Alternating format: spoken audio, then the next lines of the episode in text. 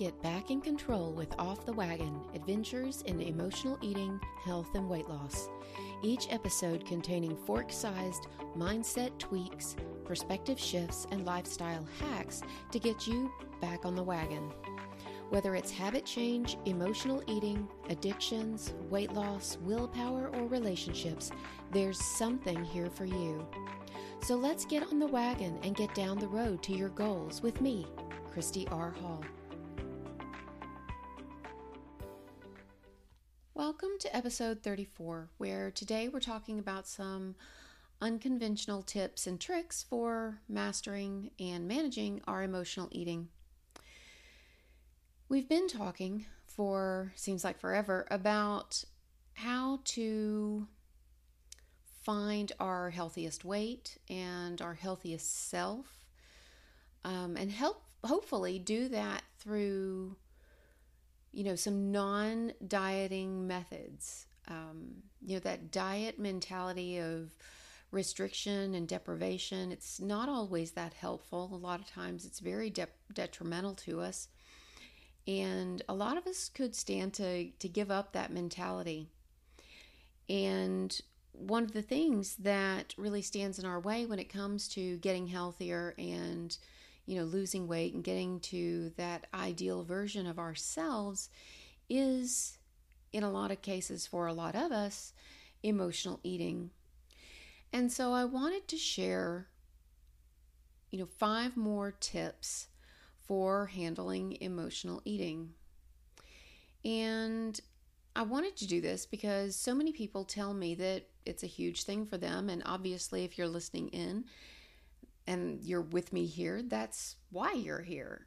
Um, emotional eating is a very complex issue, and that makes it a little bit difficult to deal with. Um, and if it were easy to get rid of, right, none of us would have the issue. So, first things first, I want to be clear when we talk about emotional eating mastery. I've said this before and it stands to be said again. It's I'm not positive that it's possible to completely eliminate and be completely rid of emotional eating. I'm not sure that you would really want to do that. You know, every time that you go out say to a party or to a, a gathering with friends and relatives, you know, loved ones, I don't think that you should have to necessarily check in with yourself and go, okay, you know what, I'm not, you know, a three or a four on my hunger scale, and therefore I'm not allowed to eat. Um, I think that could end up being more problematic than just eating. Um, but what I do want is for you to be able to look at any given situation that you're in and determine the best course of action for yourself. And so what that means is is that sometimes it's going to be okay to eat for comfort. I understand that there's a huge stigma around eating emotionally and that a lot of people will tell you that if you try to eat something or if you do eat something in an attempt to feel better, that that's bad and that you should be punished or try to do better. But I don't really feel like that's the case, right? You shouldn't feel guilty. You shouldn't feel ashamed. You've not done anything horrible. You're using the coping skills that you learned or were provided with. And for the most part, they do work for you. They calm you down, they chill you out, they keep you from doing something, you know, a lot more drastic. So let's put it into perspective, right? There are a lot of different ways that people comfort themselves. Some people eat, other people drink, other people do drugs, other people shop or have sex or, you know, work out or go for a run or sit in front of the TV or you know, Pinterest for hours or Facebook or um, you know, go read a book. There's tons and tons and tons of things that you can do as a distraction from the way that you're currently feeling. And no one way is better or worse than another, right? They're all distractions and they can all be detrimental to your health, to your well being, to your person, to your relationships, even. So let's let's get clear and let's be honest and let's just deal with what we have. So there are going to be days that you have a really bad day and you're going to grab that pint of Ben and Jerry's or Haagen-Dazs. And you know what? That's okay. Some days you're going to have tried something beforehand. You're going to try coloring in your adult coloring book and it's not going to work. You're going to try going for a walk around the block and it's not going to work. You're going to try calling your friend and talking about it and that's going to make it worse. And so you may fall back to the old reliable standby of eating emotionally. So understand that it's okay, right? You're not going to get it right 100% of the time. So allow it. Give yourself permission. Don't hate on yourself. Don't make yourself feel terrible for engaging in a behavior if it's the only one that makes you feel better. When you remove the negative label from this habit, right, this skill, this coping mechanism, you change your perspective on it. You change how it feels. You change what you do with it. And instead of feeling really, really bad about it, right, which can create this negative feedback loop, which may in turn cause you to overeat or binge, you may be able to get out that pint of ice cream, have five bites, and go, you know what? I'm, I'm good. This is all I need. I'm, I'm good. I don't need any more. Put the cap back on it, put it back in the freezer, and feel better, right? And yes, yes, you did eat emotionally, but it wasn't huge. It didn't have to be some huge monumental thing that created this, you know, downflow, right? This trigger, this waterfall effect of negative consequences and negative health consequences for you. So the sooner we normalize this idea of emotional eating and you know, removing the stigma from it, the better off we're going to be. The more we can work with these habits and skills and make them work for us instead of against us. One of the other things that's really important when you are talking about and dealing with, right, your emotional eating issues is, is to be mindful, right? A lot of times when we are eating emotionally, we slip into this mindless place where we are zoned out, we are operating on autopilot, right? Um, where it's hand to mouth, spoon to mouth, fork to mouth, fist to mouth, you know, just shoveling the food in in an attempt to stop the feelings um, and get away and distract ourselves from what it is that we're going through. And one of the things that we are really trying to resolve and get a hold of and master, right? This is what we're talking about when we're talking about mastering emotional eating is being mindful so that we can sit there and mindfully have our three emotionally eating chocolate chip cookies and realize I'm going to eat this but I'm not going to eat the whole bag. Or I'm going to, you know, have this, you know, this bowl of chips and salsa, but I'm not going to go back.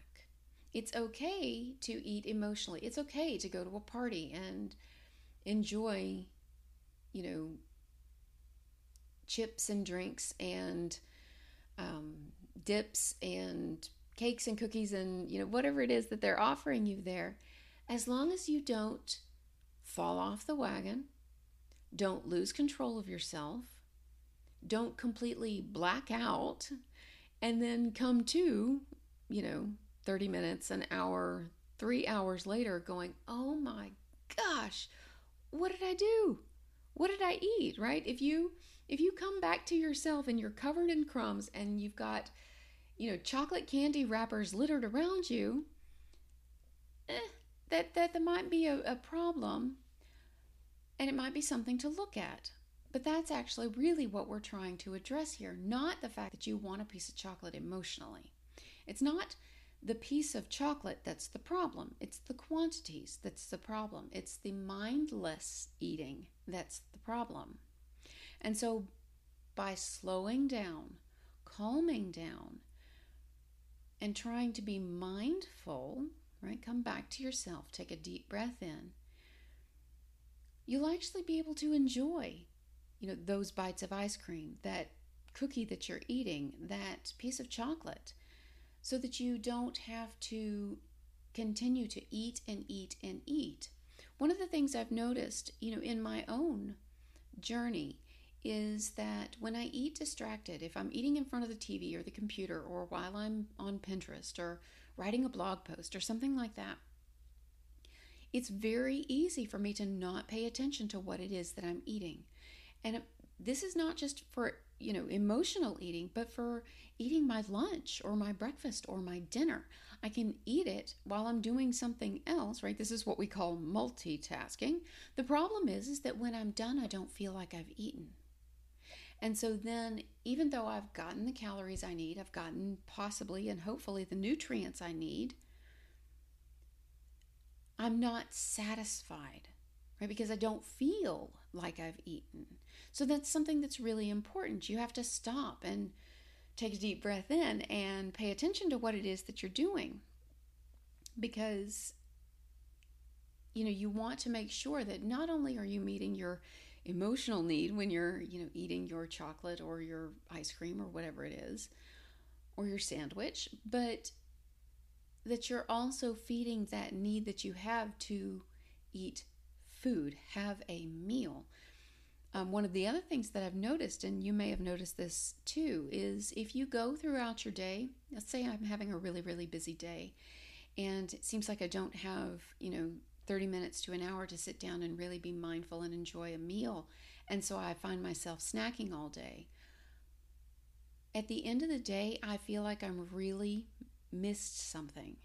And it's because I never took that moment. Sure, I've been eating all day, and when I you know, put it into my food diary for the day, I may have eaten, you know, enough calories, maybe even more calories than I had intended. But at the same time, I don't really ever feel like I ate. I never feel like I had a meal. And so it's very important to be mindful about what you're eating. Sit down, be present at, you know, to the best of your ability so that you can get that part of the satisfaction that you need in order to feel uh, whole and complete when we're talking about, you know, eating and nourishing ourselves.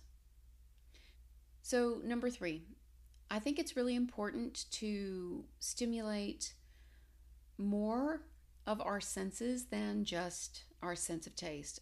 A lot of us eat because things taste good, but if you're an emotional eater, you may not even really be focusing on how something feels in your mouth.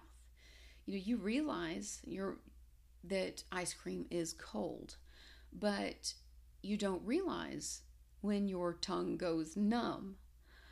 Um, you may not notice the smell that your ice cream has or the intricacies of the smell of chocolate, right?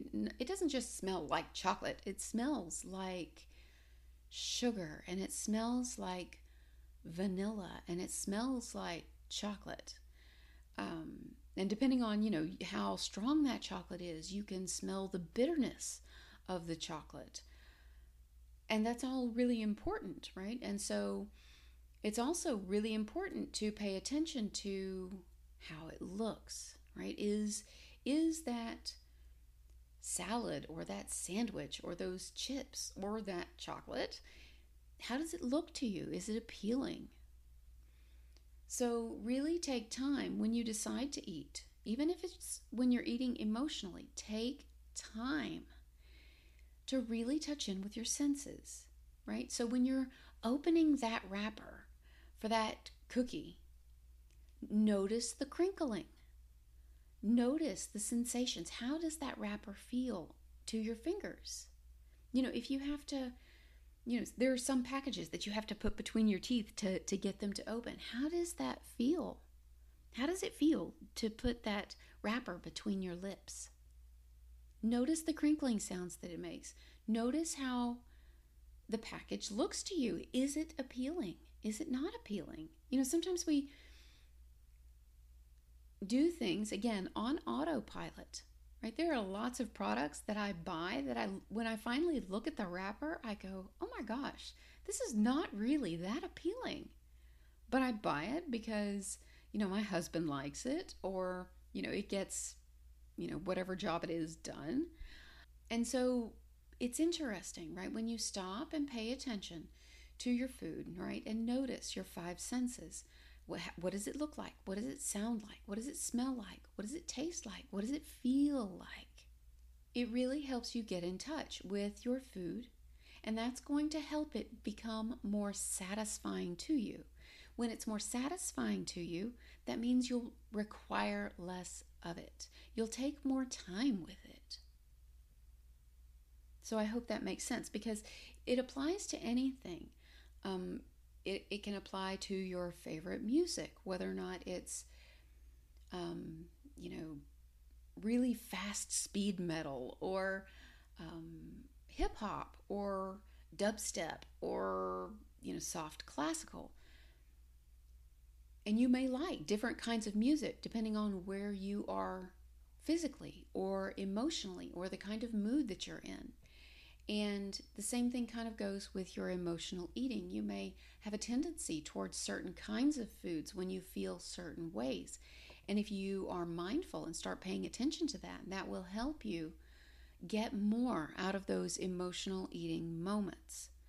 Again, it, don't try and don't misunderstand me and think that I'm suggesting that you should be having lots and lots of emotional eating moments. Um, but to i think to try and completely separate or divorce you know our emotions from our eating experience is not exactly what we're trying to do and it's not something i think that we should be aiming to do so you know when we're talking about mastering emotional eating it's important to be very specific and be very clear. What I want for you, what I'd like for us to be able to accomplish together, is to be more mindful and aware of our emotional situations, our circumstances, how we are feeling on the inside, so that we can work through, process, and handle those emotions in a way that works for us so that you know, if you are feeling negative, if you are feeling sad or down or depressed or, you know, rejected or betrayed or, you know, something like that, that you're not going through sleeve after sleeve after sleeve of cookies, you know, trying to make yourself feel better. That's not going to really make you feel better. But, you know, it's possible that in the process of working through that betrayal or that rejection that you may eat two cookies and that may make you feel a little bit better. Right? Sometimes eating may help you with your thought processes. It may help you gain clarity. But just mindfully shoving food in is not going to help you process your emotions and deal with them and work through them. So, tip number four is this one's really interesting. Um, Karen Koenig is a social worker, and she is the author of the Food and Feelings Workbook. And I really like this workbook. She has an interesting way of talking about emotions. She reminds us that the function of emotions is to tell you what's going on on the inside, whereas your senses tell you what's going on on the outside. You may have heard emotions called your uh, like your emotional GPS. It tells you when you're on track or off track, where things are in alignment with you or out of alignment with you or your desires. And I think that that's really important because so many of us struggle to understand emotions and struggle to understand feelings and even differentiate between our emotions, our feelings, and our senses. And so our emotions are trying to tell us what's going on inside of our hearts and inside of our bodies. And if you are one of those people who finds yourself emotionally eating all the time, then you know, tip number 4, which is not exactly a tip because it's what I've been talking about all along, and that's to stop and see if you can figure out what's really going on for you, what just happened, what thoughts are happening in your head. You know, are you are you having negative thoughts about yourself? Are you thinking that you're a failure? Are you feeling dumb? Are you um, you know feeling lonely or abandoned or betrayed or hopeless or helpless? Is it something, you know, did something outside of you, which is a lot of times how this happens, something happens outside of us that we make meaning about. You know, someone has a look or has an expression or says a phrase that we then internalize and make meaning about it, about ourselves. We think that means they're saying we're dumb, or we think that means they're saying they don't like us, or we think that means they no longer want to spend time with us, or something like that. And if you stop, pause, and do kind of an internal assessment, you can see, hopefully, you know, by analyzing what just happened and possibly the thoughts and feelings that are going on inside you, where things could be going wrong for you once you figure that out, then you can determine what kinds of self care may be necessary, right? So, if it's a situation of, let's say, something that normally wouldn't have bothered you, all of a sudden today does bother you, and now you're upset. You can look at what's been going on for you, right? Did you get enough sleep? Have you eaten enough? Where are you on your hormonal cycle? Right? All of these things are a factor.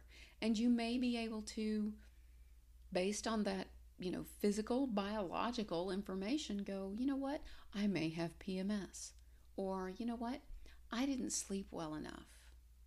Right? As I've said time and time again, sleep is foundational. If you're not getting good enough sleep, everything else that your day is based on is probably going to be a wink link. So, and you may have noticed on days that you only get two or three hours worth of good sleep, your hunger is more. Your ability to handle stressful situations is lessened. So, knowing where you are physically, biologically, all of those things are going to help you ascertain you know, do you need more exercise? Do you need more sleep? Do you need to have sex or to masturbate? Do you need to do something creative? You may be emotionally eating as a way to fulfill those other needs. And if you are, they might buy, you know, emotionally eating might buy you some time, but it's not really going to solve the problem. And if you stop for a moment, you might be able to find something else that would be more fulfilling to you.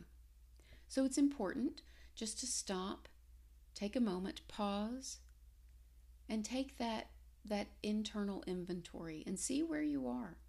So, tip number 5 is to identify triggers and plan for them. So everybody kind of has, you know, a, a, daily routine. You get up, you make your coffee, you, I don't know, do your workout routine, you get in the shower, you get in the car, you go to work. Um, and that's kind of how your day goes. It's autopilot, you know, to some degree, with spurts of conscious thought where you're, you know, sitting at your desk or doing, you know, your your manual labor or doing whatever it is that you need to do throughout the day. But as we allow that autopilot to just take over and we just check out, our stress and anxiety tends to mount because we have a tendency to ignore what's going on in our bodies, right? That anxiety that starts in your stomach or in your shoulders or in your lower back. It's there, but you can't, you're not feeling it because you're just trying to get that report done, just trying to get home, just trying to get the kids to soccer practice. And before you know it, you know, the end of the day comes around and, you know, you put the kids to bed and you've got dinner made and, you know, everybody's kind of starting to wind down. The kids are zoned out on their on their iPads or whatever. And all of a sudden you notice it. Right? Because you're finally starting to, the din and the buzz of the day is finally starting to clear away and you notice ooh wee i've got anxiety or man i really let my hunger get the best of me or i am way way way fatigued.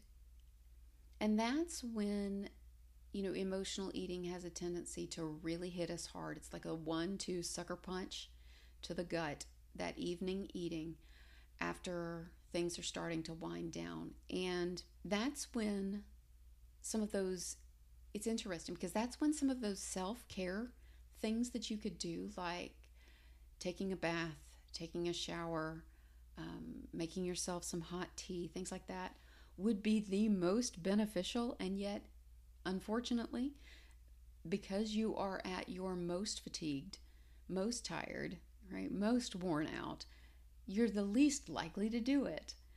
Um, so, but there are other things that you can do, right? You can think outside the box. One of the things that I do personally, right, because I know that, you know, taking a hot bath is very relaxing, but it's um, it takes a lot of effort, right? I have to get up, I have to go in there, I have to, I have to turn on the water, I have to strip down naked, and then I have to sit in the tub until the stress goes away. Um, one of the things that I've taken to doing is is I keep a heating pad on the couch, and when my anxiety hits me, it hits me in my stomach, um, just above my navel. It's probably my adrenals firing off, but it, it causes some stomach pain, stomach discomfort, things like that. I keep a heating pad on the couch, and when I notice it coming up, I get my heating pack out and I put it on my stomach. Now, my husband always interprets that as I've got cramps, but I don't. It's that's just my way of applying, you know, warm, comforting heat to me that doesn't require me to get up and go run a bath. Um, you know, if I need to, I can still get up and go do something and then come right back to it. And that's been really helpful for me. So, thinking outside the box and coming up with things that you can do that will help you calm down can be very beneficial, right? So, you don't have to go make that cup of tea. You can, I don't know, keep a pair of warm socks near your chair or your couch so that, you know, when you start to notice that you need comfort, you can put on those warm, cushy socks or keep a blanket or something like that, right? Those are very comforting things that will help with your self care. So, the other thing I mentioned was identifying your triggers and planning for them. When you start doing this work, you may notice a tendency towards certain thoughts and certain feelings.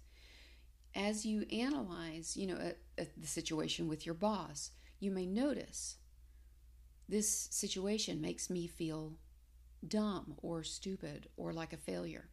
And then when you analyze the situation with your husband or your boyfriend or your girlfriend, you may notice this situation makes me feel small or inadequate or insignificant. You may notice patterns of thought. When you start to notice those patterns of thought, you go, okay, I have a tendency to feel like a failure. I have a tendency to feel small and insignificant. Then you can make plans for those situations. It's not like you're going to be able to avoid, you know, your boss or your best friend or your boyfriend, spouse, or girlfriend. But when you notice those thoughts coming up and you know you have a tendency towards them, then you can be armed, right? You can you know, begin the process of trying to stop those thoughts immediately. You can, you know, when you realize I'm having thoughts of failure, you can dispute those thoughts, you know, by, you know, listing five or 10 or 15 or 20, you know, reasons why you're not a failure. You know, 50 reasons why you're not insignificant and small. And that those disputes will help you get to a place where you don't have those thoughts as frequently. And when you do have them, you'll be able to shut them down quicker. As you do that, you'll be less likely to eat emotionally in an attempt to resolve those feelings. Nobody wants to feel rejected or betrayed or helpless or hopeless or like they're a failure or you know that they're small and insignificant. But a lot of us don't know what to do with those feelings. So, you know, as you work on those root feelings, those core feelings, that's when the emotional eating issues will start to resolve for you. And you'll, I mean, you probably already know that eating emotionally, you know, to solve feeling small and insignificant doesn't really help you. It's just distracting you from it. And then when you're done eating, it's time to go to bed or time to watch Netflix or you know time to go on to some other distraction and then you get up the next day and you've conveniently forgotten about it but the problem is still there and so as you work on these core issues of insignificance or smallness or rejection or you know, why you always feel alone or why you don't have any friends or whatever your thing is right then it becomes less important right? Eating emotionally is really a symptom. It's not the problem. The problem is is this these feelings that we have of unworthiness or um, incompleteness or that we're not whole or not lovable or not likable or not enough. And when we start really doing the work, right, become ravenous to solving that problem, that's when the emotional eating goes away, when it becomes less important. It's not as significant. It's sure you may still eat emotionally on occasion, but you realize when you're doing it that you're trying to solve the problem incorrectly. And as soon as you realize you're trying to solve the problem incorrectly, it becomes that that solution, right, which is a false solution, becomes less interesting. And you just naturally start to fall away from that and you start looking for the real answers and the real solutions. So, just quickly, I wanted to kind of recap what I went over today. Um, first and foremost, and almost most importantly, is to understand and accept and allow that it's okay to eat emotionally or to comfort yourself with food sometimes. Accept that it's okay. It's part of being human. All humans do it. Food is supposed to be enjoyable and it's supposed to be comforting. It was designed that way. I mean, just from when you were, you know, drinking milk from your mother's breast. It was designed to be comforting, it was designed to create emotional connections. Two, that we want to become mindful when we emotionally eat so that we have better control over ourselves, but also so that we can make better decisions about our emotional eating, when to do it and when not to do it. Three, we want to really be mindful and get present when we do decide to eat or eat emotionally and really notice all of our senses, right? What does it look like? What does it sound like? What does it smell like? What does it taste like? What does it feel like? So that it is more satisfying to us and if it's more satisfying, that we will very likely eat less of it. Uh, number four was to really dive deep and sink into ourselves, do that internal assessment to figure out what it is that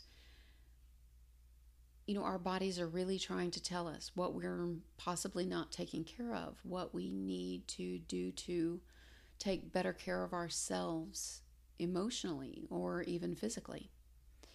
And number 5 is to you know look at those triggers that we may have emotionally or mentally and see what we can do to begin the work of resolving those issues, right? Because they all can be resolved. Just because you think that you've been uh, feeling insignificant all your life or feeling rejected or feeling alone or betrayed or you know whatever hopeless helpless feelings all of your life doesn't mean that tomorrow cannot be different so we want to start doing that work, but we also want to identify, you know, some self care things that we can do that are easier.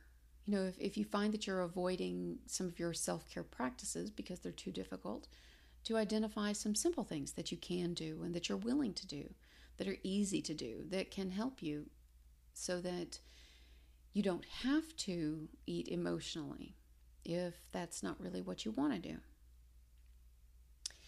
So I hope that this has been helpful for you today. If you have any questions or concerns or would like to talk to me about these tips, feel free to reach out to me. I can be reached at Facebook at fb.me forward slash Coach Christy R. Hall or at my website www.christyrhall.com. Thanks so much for listening in, and I will talk to you guys soon.